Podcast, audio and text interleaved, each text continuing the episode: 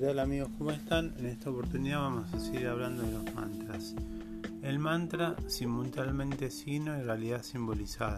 La eficiencia ilimitada de un mantra radica en que por medio de la repetición adecuada se pueden convertir en objetos que representan.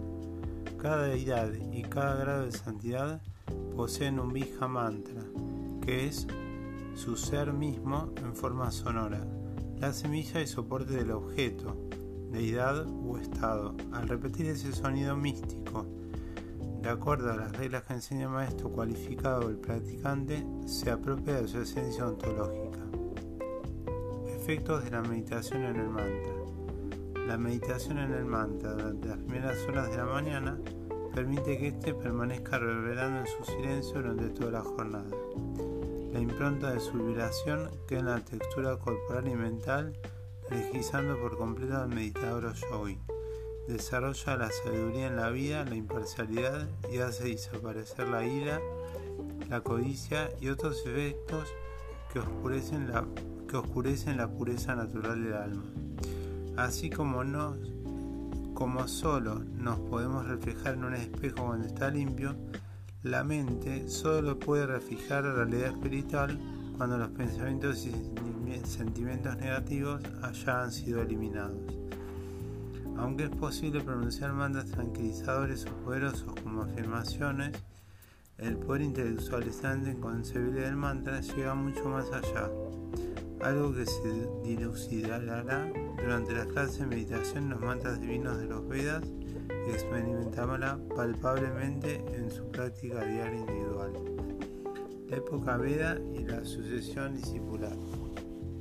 La época védica, hace 5.000 años atrás, los mantras eran pronunciados por miembros de todas las órdenes sociales para diferentes propósitos en particular. En la batalla de Kurkusetra, Arjuna cargaba sus flechas por medio de mantras, invocaría el poder débico o divino para crear tormentas, armas de fuego, viento, agua y también el Brahmastra, el arma máxima, la bomba atómica, con la diferencia que podía distinguir un solo objeto y retrotraerla con otro mantra voluntad.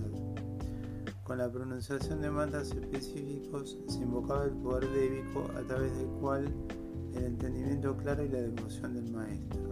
El arte de la pronunciación de mantras debe ser siempre enseñado por profesores iniciados que estén conectados a sus propios maestros y que por sucesión discipular el poder más elevado descienda.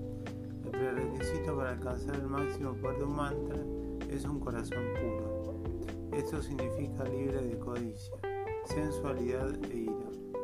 El mantra asista al sadhaka practicante en toda y cualquier cosa pero este debe haber roto su poder por medio de la práctica regular y la guía de un profesor que enseñe el arte de la repetición mántica, libre de motivaciones ulteriores o egoístas. Es muy conveniente que el adepto practique mantra yoga por el arte en sí y no para alcanzar beneficios secundarios. Mantras de diversas tradiciones. Bueno, acá vamos a ver todos los mantras de cada religión. Mantras védicos de la India. Hare Krishna, Hare Krishna. Krishna Hare Krishna Hare, Hare Rama, Hare Rama, Rama Rama, Hare Hare. Om Namo Narayana Namo Bhagate Vadusevaya. Vama Gayatri. Y esta es la letra. Om Burvasvaya Tasaviturvareniyam.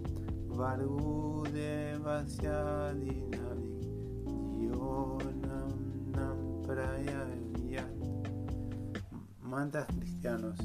Señor Jesucristo, Hijo de Dios, ten piedad de nosotros. Om Jesucristo, mi Dios y mi todo. Gospodi pominui. Crie emon Jesu Christe y te deu eleison imas. Crie Eleison. Mantras budistas. Om Mani Padme. Kwan Seon Satsu. Mantras judíos. Baruch Adonai. Dibona Alam. Mantras del Islam. Bishmillah. Ala U Akbar. Ala Ala.